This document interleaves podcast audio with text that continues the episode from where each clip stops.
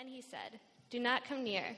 Take your sandals off your feet, for the place on which you are standing is holy ground. And he said, I am the God of your father, the God of Abraham, the God of Isaac, and the God of Jacob. And Moses hid his face, for he was afraid to look at God. Then the Lord said, I have surely seen the affliction of my people who are in Egypt, and have heard their cry because of their taskmasters. I know their sufferings, and I have come down to deliver them out of the hand of the Egyptians, and to bring them out of the land to a good and broad land, a land flowing with milk and honey, to the place of the Canaanites, the Hittites, the Amorites, the Perizzites, the Hivites, and the Jebusites. And now, behold, the cry of the people of Israel has come to me, and I have also seen the oppression with which the Egyptians oppress them Come, I will send you to Pharaoh that you may bring my people, the children of Israel, out of Egypt.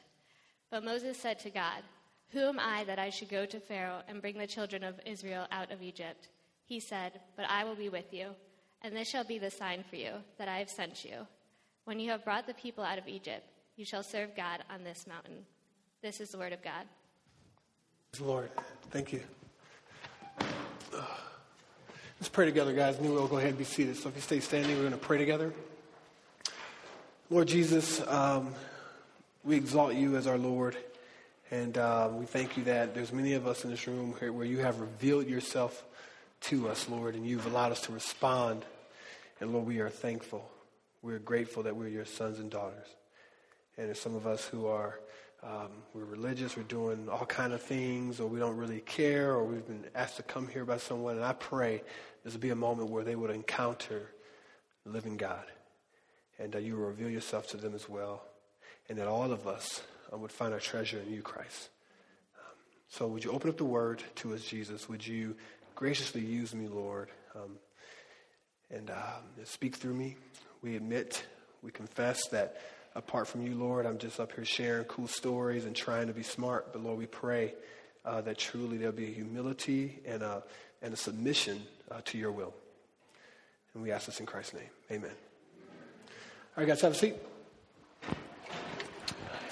Um, if you need Bibles, you can go ahead and raise your hand, and it will hook you up with some Bibles. Uh, hey, uh, uh, Alvin, can you get Bibles? Or Brandon, you're going to get Bibles? Thank you.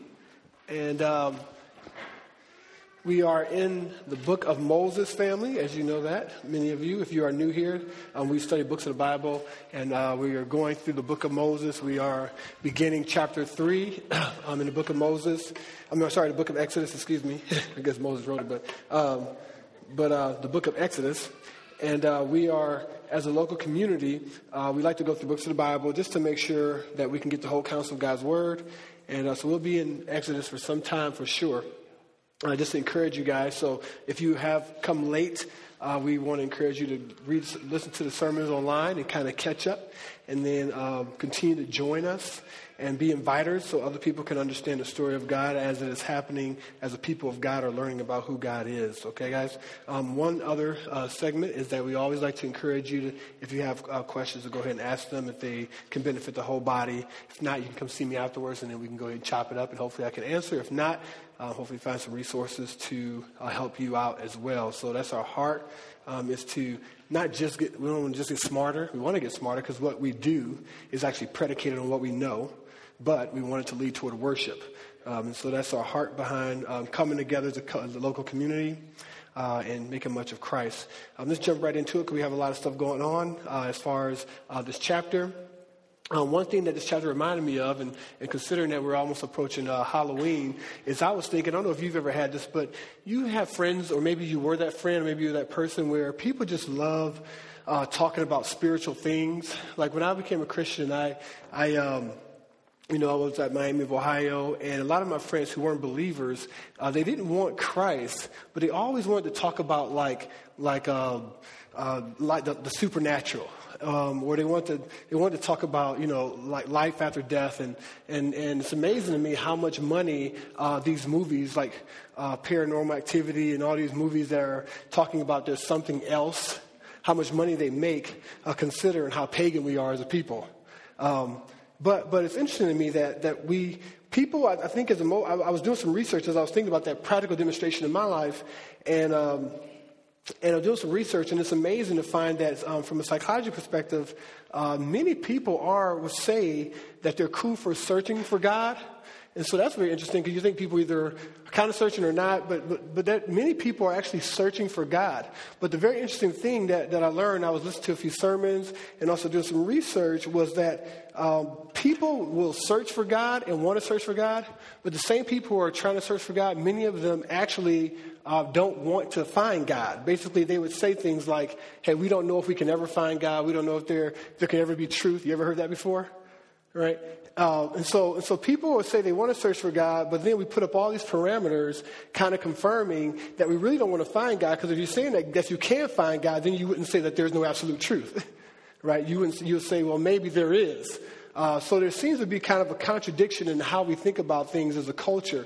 And it made me think about this passage because this whole passage is kind of screaming to you and me, and I hope you'll see it, is screaming to us about the reality of the revelation of God. Is that God actually uh, is available and that God, God wants to be found.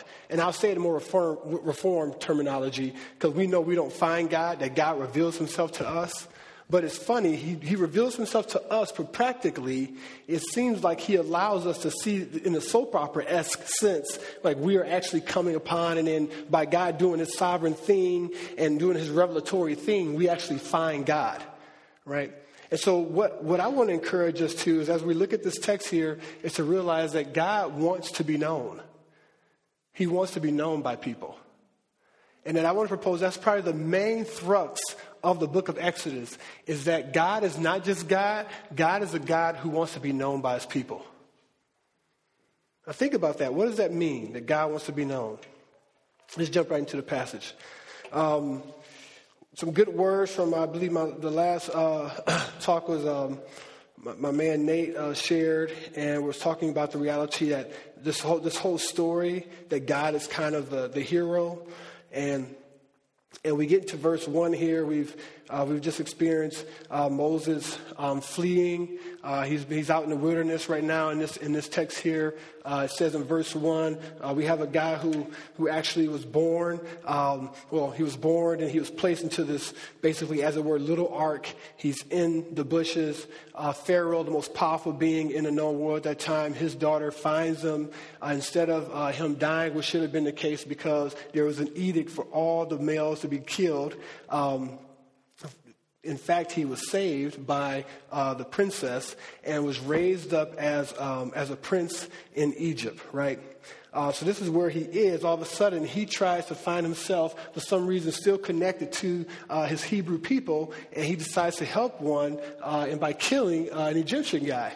And uh, what happens is, in fact, uh, some, some of his Hebrew brothers begins to say, hey, we're going to get the word out. Basically, why are you trying to act like you're a judge and ruler over us? We know what you did. He runs off into the wilderness. Pharaoh finds out that actually he killed an Egyptian, and no longer does he have the status as a prince, but now he's uh, being sought after to be killed, right? And so now we enter into verse 1 of chapter 3 where things just aren't looking so good for Moses. And it says in, in verse 1 Now Moses was keeping the flock of his father in law, Jethro, the priest of Midian, and he led his flock to the west side of the wilderness and came to Horeb, the mountain of God. Right? So, a few observations I want to make, and I'm going to do something. I'm going to make some observations throughout the text, and then I want to make some basically some uh, some principles because there seem to be, and I don't do this much, but there seem to be some cool principles that I want to make sure I can draw out of here. That seems to be typological, meaning that there seems to be forms of what God is doing through the gospel in Christ. So, I'm going to try and put, put those together, and hopefully, we'll see that as we continue to walk uh, through the script, uh, through the scripture here. So, so it says in the text here that Moses is keeping his flock, keeping his father-in-law's flock. It tells us that he was leading a flock, that he was on the west side of the wilderness, and that he came to Horeb, the mountain of God, which is actually uh, Mount Sinai, which is the, the mountain that they're going to actually be worshiping on, which I think is really cool because it wasn't like this awesome mountain, but yet when God steps on something, all of a sudden it becomes awesome. So, um, wasn't really known at all. Um, and you, you, you realize that he's walking around and he's totally oblivious, right? He's going through his normal day to day routine, and that's very important for what it seems to be the push for the author. He wanted us to see clearly that he was kind of just doing his own thing, right? And all of a sudden, and what was he doing, which is interesting? He was uh, He was a shepherd. Okay, so that's another key. That's another interesting piece, right? He's a shepherd. Where this is a guy who used to be a prince. All of a sudden, he's a shepherd. If you were an Egyptian, you wouldn't consider yourself to want to be a shepherd because that was way beneath you. So that gives us a key that during these many years that he's been out in the wilderness, now hanging with his, with his father-in-law, that, that something has happened where he's identifying more, obviously, with the Israelites than he is as an Egyptian. All right. So you're seeing all of a sudden he's not seeing himself as like that big time guy. That's been like kind of kind of taken out of him as time has gone on. And now he realizes that, man, I am a Hebrew. I'm this Israelite as well, and I'm willing to be a shepherd. So, so that's, I think the author wants us to see that he's kind of now identifying for sure with his people. And the author wants us to see that it's interesting, you know, when you think of his patriarchs, you know, they have a scenario that happens to them, then time goes on, and then it says things like, oh, and they had a lot of wealth now, and dot, dot, dot. But here it's very interesting that a lot of time has gone forth, and it seems that he's still broke. Which is, and the reason why I would say that is because he's not tending his own sheep, his own flock, but he's tending his father in law's flock. So he doesn't have much. He's connected to his father in law, and he's kind of tending uh, their, their flock. Now, knowing that he then goes off, he doesn't have a lot of money, he has someone else's flock, but he's connected to this family. And an interesting thing the author wants you to see here is he goes off uh, into, it says in the scriptures, the west side of the wilderness. The reason why it talks like that, the west side of the wilderness, is because he's letting you know that he goes off, like, you know, in a more more further than he would usually go. Right, he goes off to the west side of the wilderness, uh, which you know theologians would say this was probably maybe uh, conservatively maybe a day or two uh, journey. Uh, many theologians think this was probably a week journey away from his home. And the reason why is because he's trying to find nice grassy areas uh, to feed uh, these sheep. So I'm painting a picture here. And then finally, we can see that, well, obviously, the, the, family really sees him as an Israelite, and the family is really celebrating him, and the family really trusts him. We know that. Why? Because, man, he's got all their flock, right? So this is the picture. As we have this guy who was a prince of Egypt, uh, grown up, you know, big time, he gets cast off, and all of a sudden, we see a complete integration as a Midianite, a Midianite, as it were. This is the picture that the, uh, that the author wants to give you and me. And then the scripture says, And the angel of the Lord appeared to him in a flame out of fire, I mean, of fire, out of the midst of a bush. He looked, and behold, the bush was burning, yet it was not consumed. And Moses said, I will turn aside to see this great sight. Uh, why the bush is not burned? So notice this. Now, if you remember, if you look at Exodus or you're thinking about the book of Exodus, we haven't had uh, a demonstrable miracle happen yet, correct? I say that to say we've seen a lot of miracle things happen, right? Where we, well, I've talked about that even the last couple of weeks, where we've seen God all throughout stuff. But we haven't seen, in this way, maybe we need to define miracle, because I think sometimes we can just kind of put our own definition of miracle. Whereas but the Bible, when the Bible talks about miracle, it's talking about when God actually uh, suspends the laws of nature and does something for his purpose.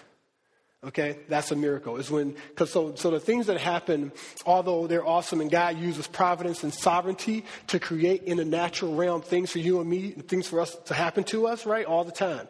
And we saw that with Moses, right? Those are all things that were happening in the natural realm, right? Finding the baby, for whatever reason, the lady having compassion, for whatever reason, bringing the baby in, desiring to pay for the baby, all that stuff, right, happened. And as it were, it's like only God can do that.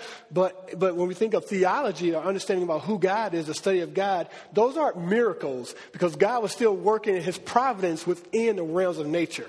Whereas here, we have something that is actually a miracle right? Because you have, first of all, you have a bush, and when a bu- you have a bush, and it's a small bush, and when a bush burns, usually what, hap- what, is, what happens to the bush?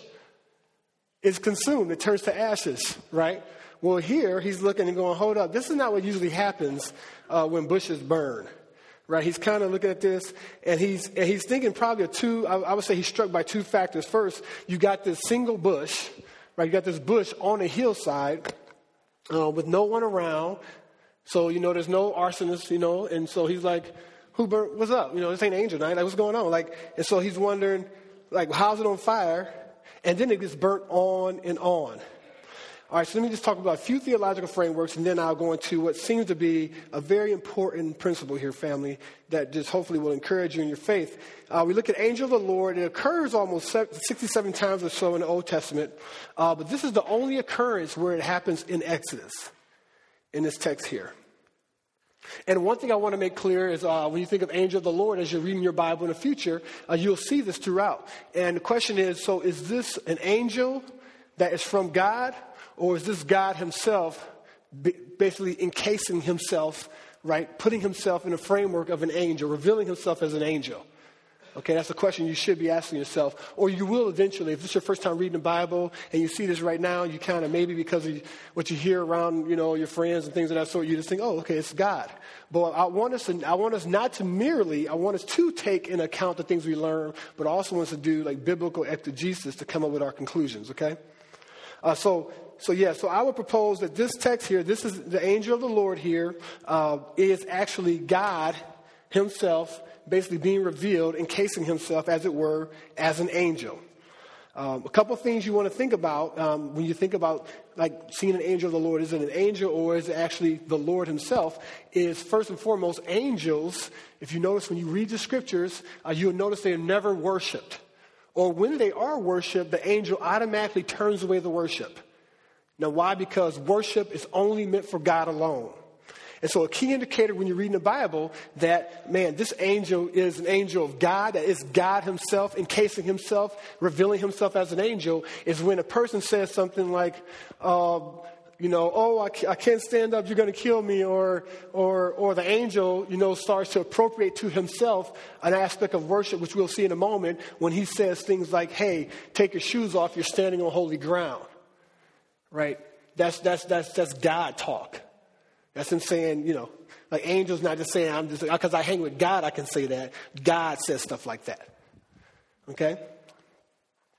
So uh, some, some addresses for you guys for that, for that understanding of who God is. Revelation 19 talks about this concept of, of an angel. Revelation 22, um, you'll see it also. Um, that's when it uh, doesn't want worship. You'll see it again, and I think even in Genesis uh, chapter 16, 7 through 11.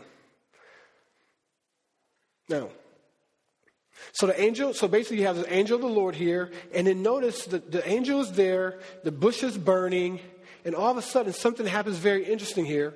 Um, it says in the scriptures, and, I, and I, in, in, ESV, I'm excited that I feel like they had a great interpretation of this passage, uh, of this term here. Some of your Bibles will have a different uh, ter- term, but in verse 3, it says, And Moses said, I will turn aside to see this great sight. Right? And the reason why that's important is because the way is, is that term really hits to what's going on in this text here. Uh, the sense of I, I will turn aside um, is a sense of like, hey, you know what? I'm going in my, my, my normal day. I'm doing my own thing. And it's almost like the, the, the, the force of the term is like getting off on the beaten path. And I propose to you, family, that the, the author wanted to say it like that because he wanted to see something that there was an ordinary life going on, and Moses was doing this ordinary thing, and all of a sudden something happens that's extraordinary, and that that had, in essence, actually disrupted or messed up or made him have to think about or change his paradigm of that time and day. Now, why do I bring that up? Because right here in the text here, I want to propose that one of the ways that God reveals himself, and I want to say he reveals himself to us as a people, and one of the ways that we can receive God's revelation, I think first and foremost, one of the ways we're seeing in this text here is that God actually, for a person to come to God, think about every person in here who's a Christian right now, or if you're wanting to figure out who God is, every one of us at some point, what God does when He reveals Himself and we find God or God reveals Himself to us is at some point God has to disrupt your normal. He has to disrupt your ordinary. He has to, he has to make you stop and actually consider himself. Right? At some point, you have to stop in your normal. And this is so cool. I was um, checking out Tim Keller, and he talks about this. Um, uh, the, the, book Screwtape Letters, which is, I don't know if you ever read that book. I think it's, I, I love it. It's one of my favorites. I would encourage you to read it. And, and, and, uh, and basically, it's this concept of, uh, of, uh, of an uncle, like basically a demon in retirement. And, and uh, he's kind of training a younger demon. And one of the main ways that he's telling you the way that you can get this demon uh, to, um, to, get, to get people to basically follow after them and not Jesus is by getting them caught up in the mundane of life. That's one of the main ways that, that it says, hey, this is what you got to do as he's training uh, the demon.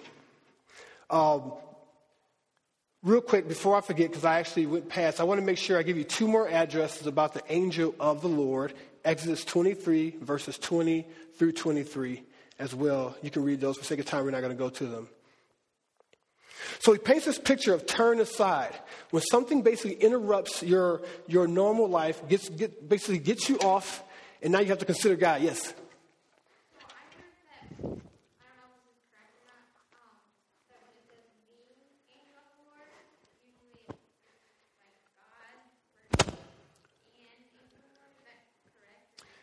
Yes, basically you're saying, yeah, so when you have the definite article the, when you have like the Lord or like the angel of the Lord, usually, yeah, that is, that is God, that's, God. And so what I wanted to do was show, show more, even that's more grammatically correct, more like what, like essence of what has to happen with God as far as character to understand who he is. So absolutely. So usually when you see that, but that's an interpretive key, and sometimes people can take out the definite article when it's actually there, and so we have to be careful with that.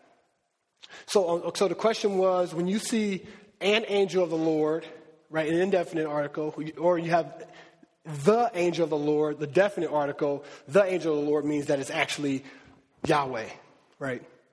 And I would say yes, but we want to be careful because sometimes some of our translations can actually take out the definite article. So we want to be careful uh, with, with that paradigm when we're thinking about that.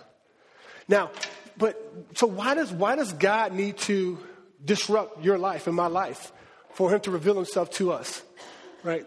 I'm proposing it's very clear because we, we can get kind of busy, get too busy for the Lord, right? I mean, you know, I, I don't know if my man's here, Justin Mass, um, you know, he had, he had the, the, scare of cancer. And I don't know if you remember, um, it was a really cool uh, moment for, for both of us because uh, he, started, he started writing a blog. And he was talking about just, man, how that reality of not knowing if the next year he would be alive to see his kids, um, how that slowed everything down to have him consider uh, the reality of Christ. And, and me even going to the hospital and, and praying with these guys and watching these guys, I mean, it just made every, it just made us all kind of slow down a little bit and consider what life's truly about. To pause and go, who is God? Right? And so I'm proposing that the author here is just, is just kind of a, a implication. I'm proposing that the author wants us to see that here's this Moses guy just doing his own thing, right? Being a shepherd, and all of a sudden, this thing happens which makes him have to go, whoa, whoa, what's going on here? Now, what he could have said was, oh, look at the nice little burning bush. That's weird. Let me keep going and feeding my sheep. You know? He could have said that, or he could have said, man, I gotta, you know, or I'm just gonna be faithful with that. But for some reason, that made him pause, stop, and consider, man, what is this? This has changed my, my understanding of thinking of how life should be, of how life should go. And so let me really consider what's going on here. There's probably uh, many ways that that happens practically. You say, well, what does it got to do with me? I would say it happens practically in our lives too, right? What are ways that God in your life and in my life kind of tries to disrupt us, kind of tries to make us pause and think about considering who God is? What do you think? Um, when I think of uh, myself, I think of people. I think there's times where people in our lives God has used to kind of try to stop you and disrupt, like your understanding of how life should be and how life should work, and, and make you pause to actually consider Christ. For me, it was a, a guy, Roger Hershey. I've talked to you guys a lot about him uh, to watch someone in my life. You just kind of dog eat dog world. You, you use people, you manipulate people, and you, you, you can love when you can get something. And here's a guy who was caring for me, and all of a sudden he would come and try to shepherd me and, and love me and, and, and, and model to me what it meant to be a godly man. And I, and I just, it just made me have to pause. I mean, for a while, I, I, was, I wasn't even walking with the Lord at the point. I mean, he was just kind of befriending me. And I just, I just had to pause and be like, okay, I'm hearing the gospel and all that's cool, but I'm kind of pausing because what is this dude doing? Like this is this is weird. Like this is not normal. This what he's doing in my life is not what I usually see people doing in other people's lives. And it made me have to pause and go, huh? Right? I can give you person, Kiera Thomas's mom. I remember this, I was just, and I was praying and writing through the talk. I remember the Lord using uh, this girl's mom. I, I was in third grade with her, and all of a sudden, you know, she started asking, "Hey, did I want to come to some Bible study with them?" When I was younger, totally forgot about it. I'm 39 now, but as I was researching and studying, the Lord brought that to my mind. Ki, Kiera Thomas's mom. Remember how she would have? I would get into this old little cougar, and we would go, and uh, that's not the animal, but the little car. It was a cougar, and. Uh, and uh, we would go to Bible study. And I remember and she would just be playing this music and singing and talking about Jesus all free. And, and I just thought, this is weird. Who is this? What's going on? You know? Can you think about people like that in your life? Like it's Aunt Cindy. There was a dude named Jason when I was my freshman year in college. Just um, crazy charismatic dude. Just be on campus, just loving on people. Picked me up every, I mean, every week to go to church. That's like, who, why? I would lie to him and try and get out of it, and he would still just smile, knowing I'm lying to him and see me at the student union, wouldn't be mad, you know, see me eating my food and hanging out.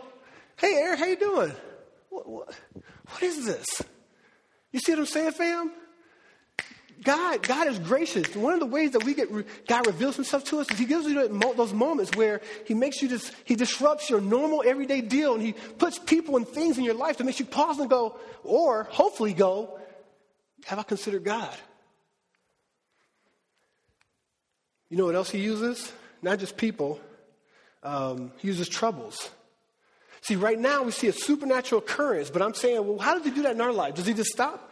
I want to propose that when you see supernatural occurrences in the Bible, those are supernatural occurrences, and then he retells those stories all throughout our life. And I'll show that in a moment, hopefully. But troubles. I think troubles are another way that God says, you know what, I gotta, you just going, doing your rat race, doing your thing. I need to stop you. Has that happened to some of us? It's happened to me many times, right? I propose, you know, you get a, a young group in here who multi ethnic. God is doing this thing, and many of you guys have a lot of skills. You know what happens when you're around 20 and 30, you, and I'm talking about from my experience. You just think, I got this. You know, I'm going to work hard. I'm going to do, I'm going to get this degree. I'm going to do this thing. I'm, it's going to be all set. I know life messed you up, but I got this. I, am 20, I was 22, 23, thinking I knew, had all these deep convictions and, and knew who I was and what I wanted to do. Man, I wish I wasn't so arrogant. Because God looked like, oh, you, oh, you think you got it all, you're all set? Okay, you got it all together? You, you got skills? You think you're okay? Boom! Scenario after scenario. Horrible things happen throughout my journey. Crazy stuff. Any stories like that in here? Where you're like, man, how did I get in this place? Had a crazy, crazy second year at Michigan State. Broke me down. You know, I thought, man, I'm a good teacher. I, know my Bible. Look at me. I'm awesome. And God was like, wow, you're arrogant. You need troubles to stop and consider God. You need to consider God. Right? Man, I was three years ago. Crazy scenario. I'm thinking, oh, we, we, we're doing this thing. We're at church. We're, we're rocking it, man. I'm, we're, you know, I'm, I'm, working hard. I got, got awesome leaders. We're doing all this thing. And then havoc reaches, havoc just reaches our church like crazy. And for a while, we're fighting for it. We're, you know, and I'm fighting, fighting. All of a sudden, I didn't have more fight left. I was like, wow, Lord, this, this hurts accusations and lies and misunderstandings. I don't know what to do. God brought me down to say, oh, you need to consider God.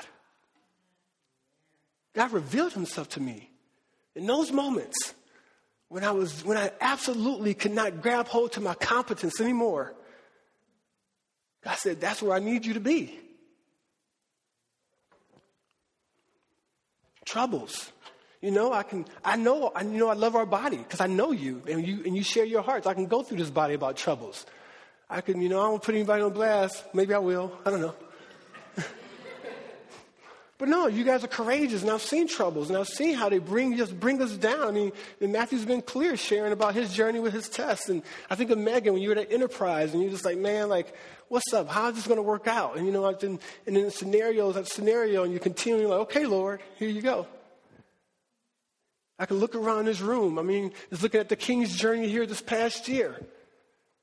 Troubles. Are they there so you can just pull yourself by your bootstraps and say, oh, I can handle anything? Or are they there for you to pause and consider God? For God to reveal Himself. What He's doing right now, He's revealing Himself. Another way He does, I would say, what's interesting about those troubles is usually they're not fun. And you know what's interesting? What's interesting is God is revealing Himself for what? To call Moses to what? A crazy, sad, intense, worrisome. I mean, his life was crazy after this. It wasn't fun. Wait till as we go through the Bible. It was it was horrible.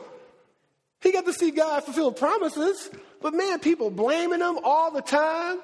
God called him out at the end, couldn't even cross the promised land. Like, dang, Lord. Right?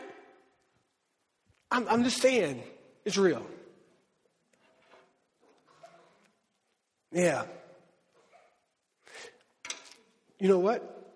Was interesting too, I would say. I would say troubles. I would say um, people. And then I would, I, I, in my own journey, I would think of uh, the issue of, of just that, that hole in our hearts, you know, the unbeliever, a person who just has an emptiness. Uh, you know, where, where you continually try to fulfill, and this happens to us as believers. You're, you're a believer, and you continue to try to fulfill yourself with all these worldly things, and you still end up empty. Right? That it doesn't, it does, they don't, and, and I'm up here as a hypocrite because I struggle with the same thing. And I'm continually asking God to give me the grace to believe the gospel that, man, the plastic pearls don't fulfill. So you think of your sin issue and how you grab hold of it for comfort and how it disappoints you every time. It disappoints you every time, right? Every time. And um, a preacher was doing some research uh, with a lady. Uh, she was a, famous researcher, and they were talking about this. And, uh, and she was saying that she had been interviewing all these super these, these stars uh, and, and they're wealthy and, and, and, said to them, hey, like, like you, do you feel like you have everything you've ever wanted? And they felt like everything had been handed to them, that they, they, they have wealth, they have, they, have, they have fame, they have prestige. And then she said the mass majority of them wanted to kill themselves. Isn't that interesting? Right? It's interesting man, the emptiness in our heart can only be filled when we consider God. And I want to propose and be very, I, I, my prayer is that I would see and you would see that these things happen so that we would see God is trying to reveal himself to us. So he's uh, looking at this, this bush that is burning before him. We see this beautiful picture. He says, I will turn aside. I will, I will stop my normal journey. I will turn aside and consider what's going on here. What is up here? To see this great sight. Why this bush is not burned. And the scriptures say in verse 4 when the Lord saw that he turned aside to see, love that, right? So the Lord's looking. Let me see if this gets him right quick. Okay, cool.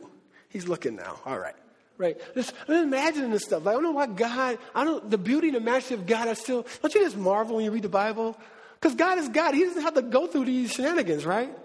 He doesn't have, he didn't, it wasn't like he had to look to see. You know what I'm saying? I just love the beauty of the scripture. So God turned aside to see, right?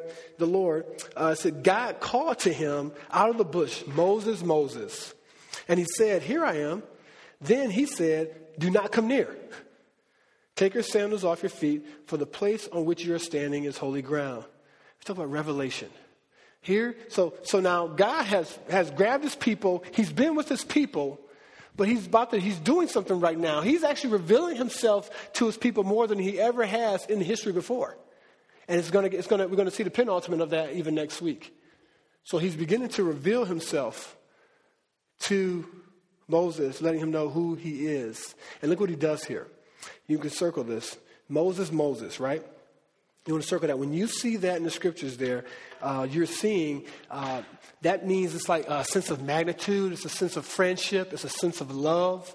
When we say, you know, if I say Paul, Paul, I just sound like I'm weird, right? But, but in, in, in, ancient times, that, that signified relationship, a desire to, to, to know, a desire to love, a desire to be a friend. It's a magnitude. It's like, I, I want to be with you, right? But, but, but, but you notice the, the, the, the contradiction? You see the scriptures there? God called to him out of the bush, Moses, Moses, you're my friend. I want to be with you. I love you. But don't come near me. Do you see that? What in the world is going on there? Why, why is that happening? When you think about you and me and the revelation of God, why is that happening here? See, I'm proposing that when you look at the text, the author is trying to really show us something here. He's trying to show us something that we really struggle with in this day and age. And that is, how do we marry the beauty of God's holiness with the beauty of God's love all at the same time? Do you see that? We're a culture today, if can I, can, some of y'all might get mad at this, okay? But this is for you. The younger culture, the millennial culture sadly, in my opinion, and I think, it's, I think it has weight, you have over sentimentalized the gospel, where it's about just God's love, and it's kind of taken a hierarchical view over his holiness. Okay? So you said, no, I believe he's holy, but he really loves. So it's about loving people, meeting them where they are, and all this stuff. Like the Oprah, it's almost like kind of kind of cousin to Oprah, right? So but you ain't talking about holiness. And then what happens, that's when you start misinterpreting and reinterpreting the scriptures, if I can be very bold. We're areas of holiness where God is saying, I do things not like you. And you go, whoa, hold on, you're supposed to be, I, eh, no, this is who I am. He said, but I'm holy. I'm holy. So here's Moses. Tip to do. Oh, you want to you want to see me? And he said, hold on, bruh. I'm still holy. Hold on, right? Don't run up on me like I'm your boy, right? I'm not your boy, right? I'm Yahweh. So, listen, I want you, but you need to understand who I am. And you notice something in scripture here? I was looking at this, I was like, man, it's interesting to me that what we want to do as a people, have you ever done this? You're sharing your faith with people all the time, especially if you minister the gospel happens all the time. Sharing your faith and people say things like, well, let's say being a Christian, so does that mean I have to dot, dot, dot? Right? They all, as soon as people start telling you what they willing and will not do, they already changed the game. You already said, no, no, no, God isn't a consuming fire, He's a clay. No, no, no, I want God, I want to do what I can. The famous preacher said, no, no, no, it's no. He see, the difference is that fire consumes clay is molded. What's interesting is the Bible, I don't, I was like, man, the Bible never ever talks about God as clay. only fire. Not only fire, but fire when you think about his holiness. And it always, always talks about us many times as broken vessels, as clay, as something that has been created by something else and that has to be continually molded. Why? Why, if you, if you, if we got it all together, we got all the answers, then why do we need to be molded? I'm proposing because God wants you to know that you have lies in your mind, that you think wrong, that you do things wrong, that you are evil, and that He wants to reshape you and me and remold you and me so we can look more like Him. So He says this here. He says, He says, "Come here, buddy." No, right? And it reminded me, I remember I, I tell a story sometimes. I, I, was ministering to this kid, um, and, and, you know, and this was back when I was ministering at Michigan State, and the guy was coming to things. He was all excited. And then uh, one day, you know, I was like, where you going, man? He's like, I'm, I'm going to you know, Minnesota, be with my girl. So I knew what that meant. I'm like, what y'all to do? Know, he's like, well, you know, um, we plan on we plan on having sex. I said, well, what? what? Mean, you're supposed to be walking, you know, walking with the Lord. Hey, what's up, man? And so then he was going to leave the room. I think I've told some of you this. And he, he's leaving, leaving, leaving my, my, my apartment, and he stops and he says, "What do you, what do you think?" In the sense of like, "Am I a Christian?" Right? That's what he, that's what he basically asked me. Am I a Christian? I said, "Listen, I don't have. I, look, that's not my call to make." But I will tell you, if I was you and I was willing to just, just dog God whenever I want, I wouldn't be confident in my salvation. See, some of us don't like to hear that. This ain't about works. This is about there's a reality and there's a tension of God's love and God's holiness. Okay? And when we can continually think we can do our own thing, we've missed it. So, you see, he says, Moses, Moses, but he says, do not come near. And I want to propose what he does here. I love this. He, I love that he says, he says, listen, I want you, before, you, you know, you want to come meet me, but first, you got to take off your shoes. I love this sense of like, I want you to know who I am, but first, before you come and hang out, you got to know and understand uh, my holiness.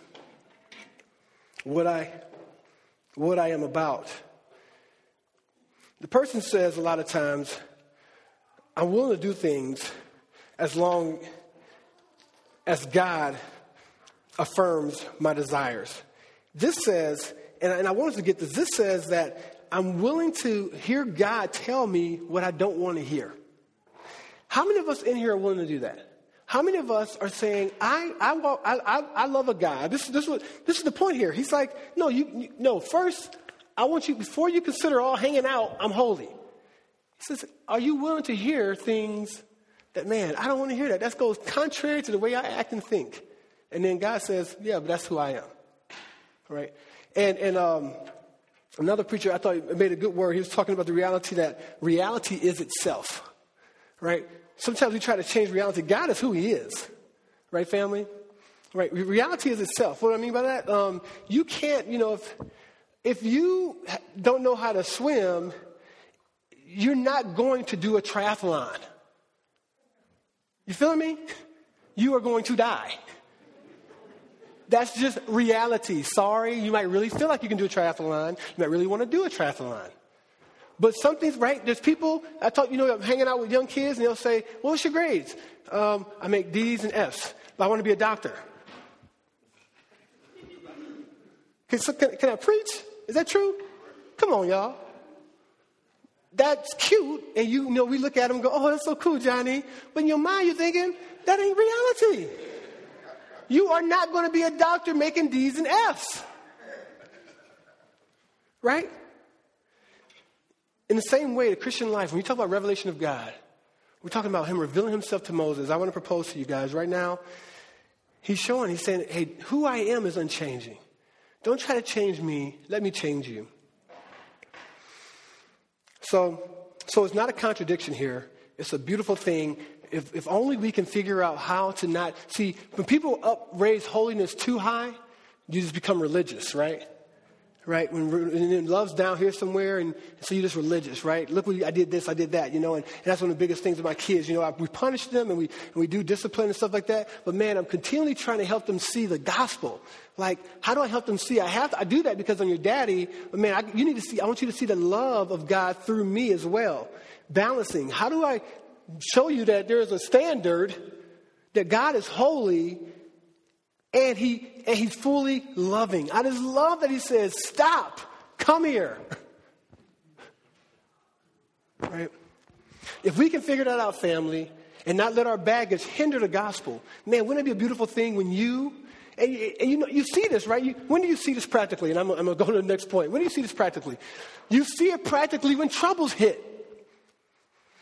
You see how you really think about God when troubles hit. People having a good time with God, everything's cool, right? You know, and then, man, you, you fail a test. Your child dies. You get raped. Name the scenario. They're tragic. Some of them way more tragic than others. But you know how we are. All of a sudden, we begin to see that then some of our thinking about God is faulty based on how we react. What God was supposed to do. Why didn't this happen for me? Right? I'm trying to keep it as real as possible. You know?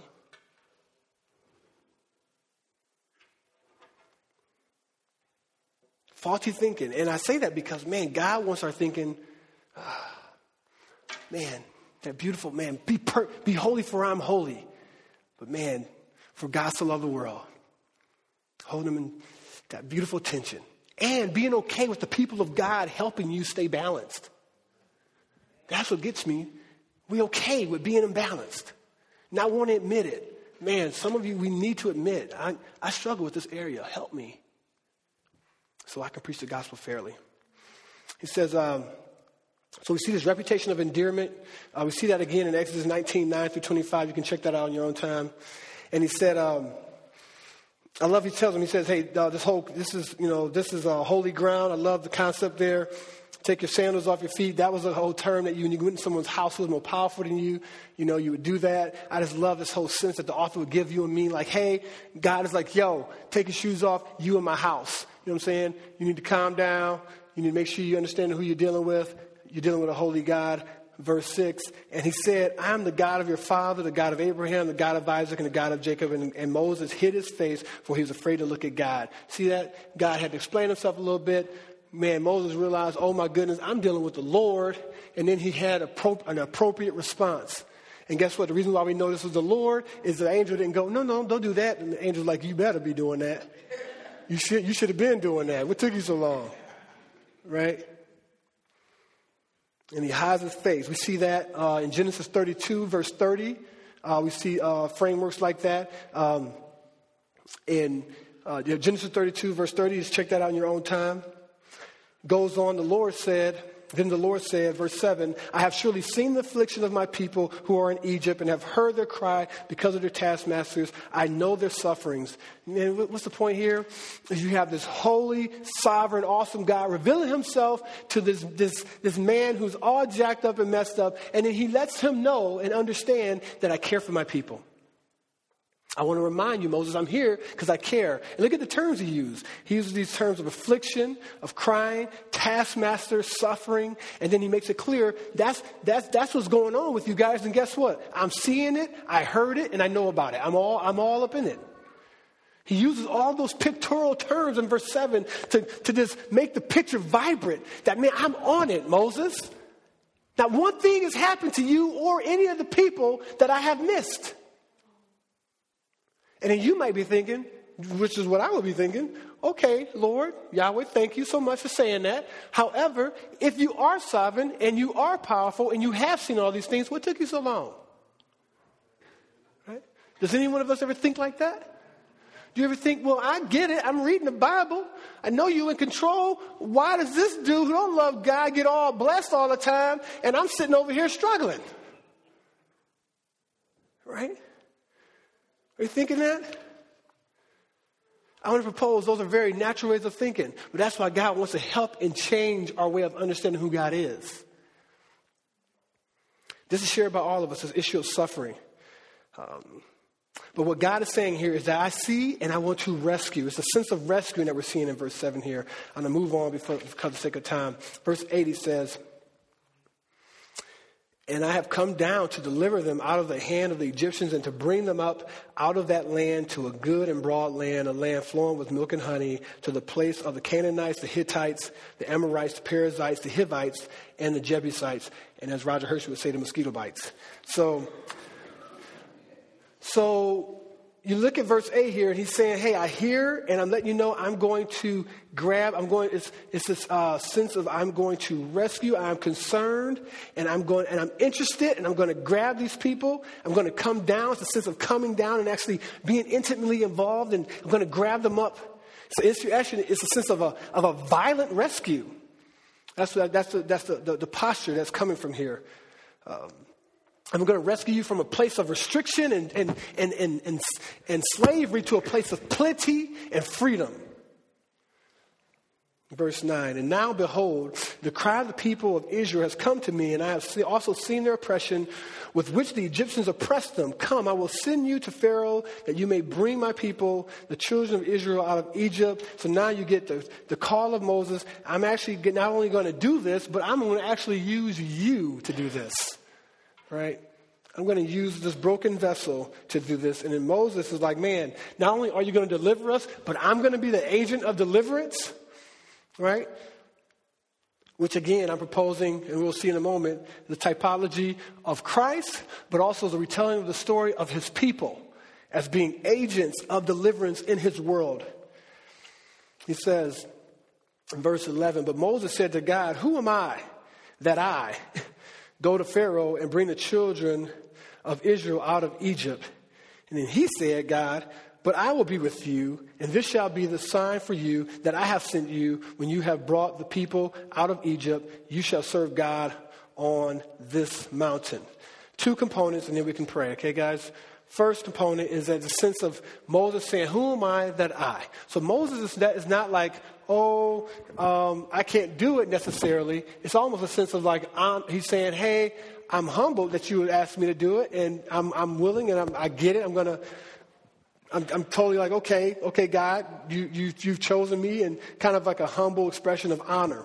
But I love the fact and he's asking the question of like, so who, how, how am I going to do this, right? And notice what God does the, in, the, in the Hebrew, it's an emphatic I. So, so basically, Moses is saying, I, I, I, talking about himself.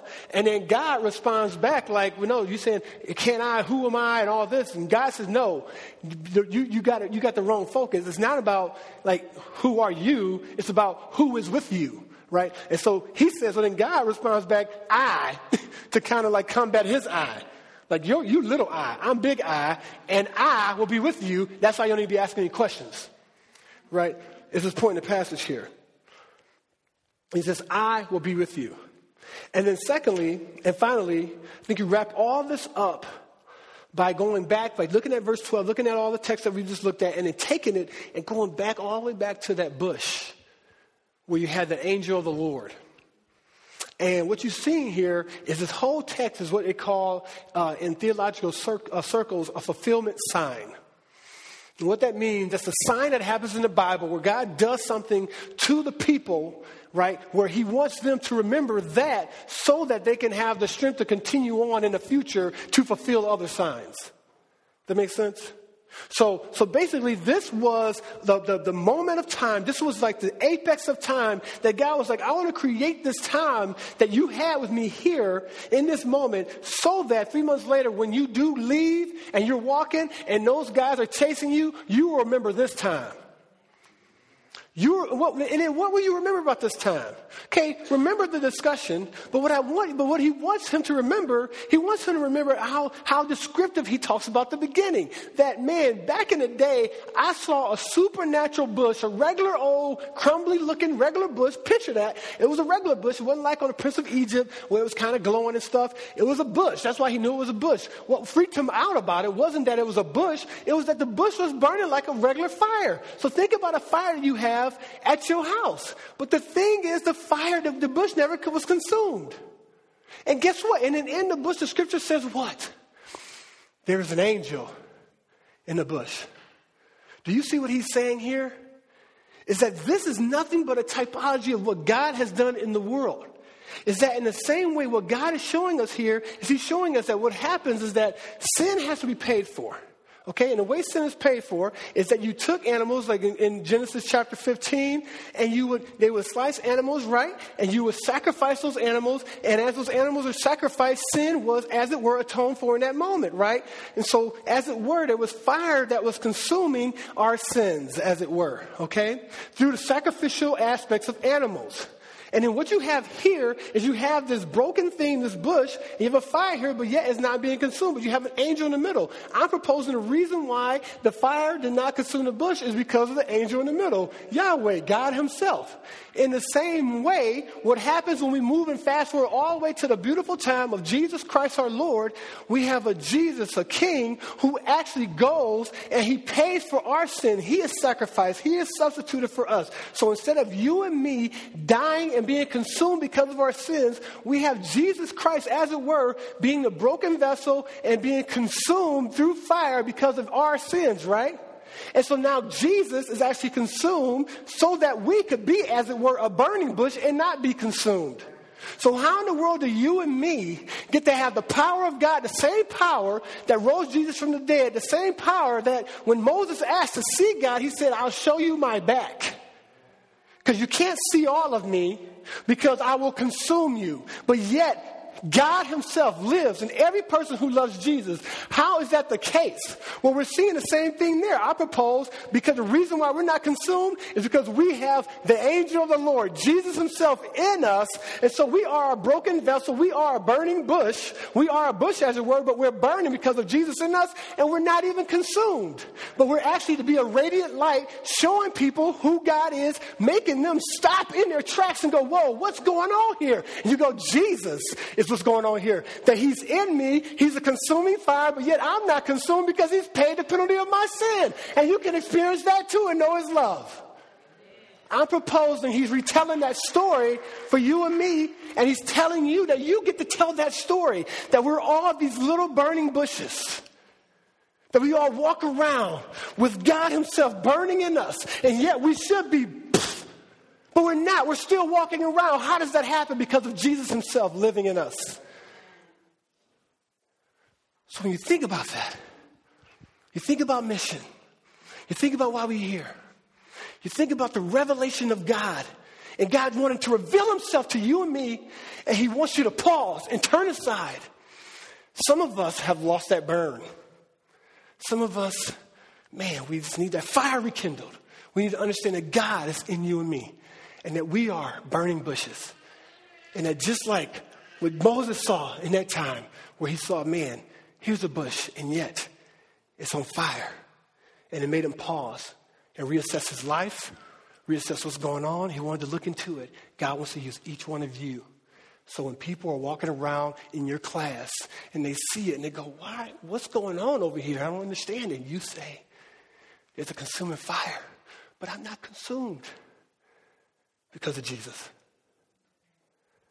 Let's retell that story, family. What's happening in this text here is the Father is revealing himself to Moses. He said, Turn aside. Look what I'm trying to show you. Look who I am. And my prayer is that we would not go get in the rat race and miss what God is trying to do. That's why I love discipleship. And that's why I was, I, I wish I moved to a month, every month with the guys that I disciple, and I, I shouldn't have done that. Because what, what this is, what discipleship is sometimes when we, when we meet, it could become another activity for you. It shouldn't. But it's a time to pause and to consider God together. It's a time to say, man, I was hustling all week. Okay, let me step myself out of it. Why are we really here? What are we trying to do? Who are we trying to be about? Right? We pause. That's what one on one time's about. That's what Mat Group's about. We pause and we say, consider God. Okay, family?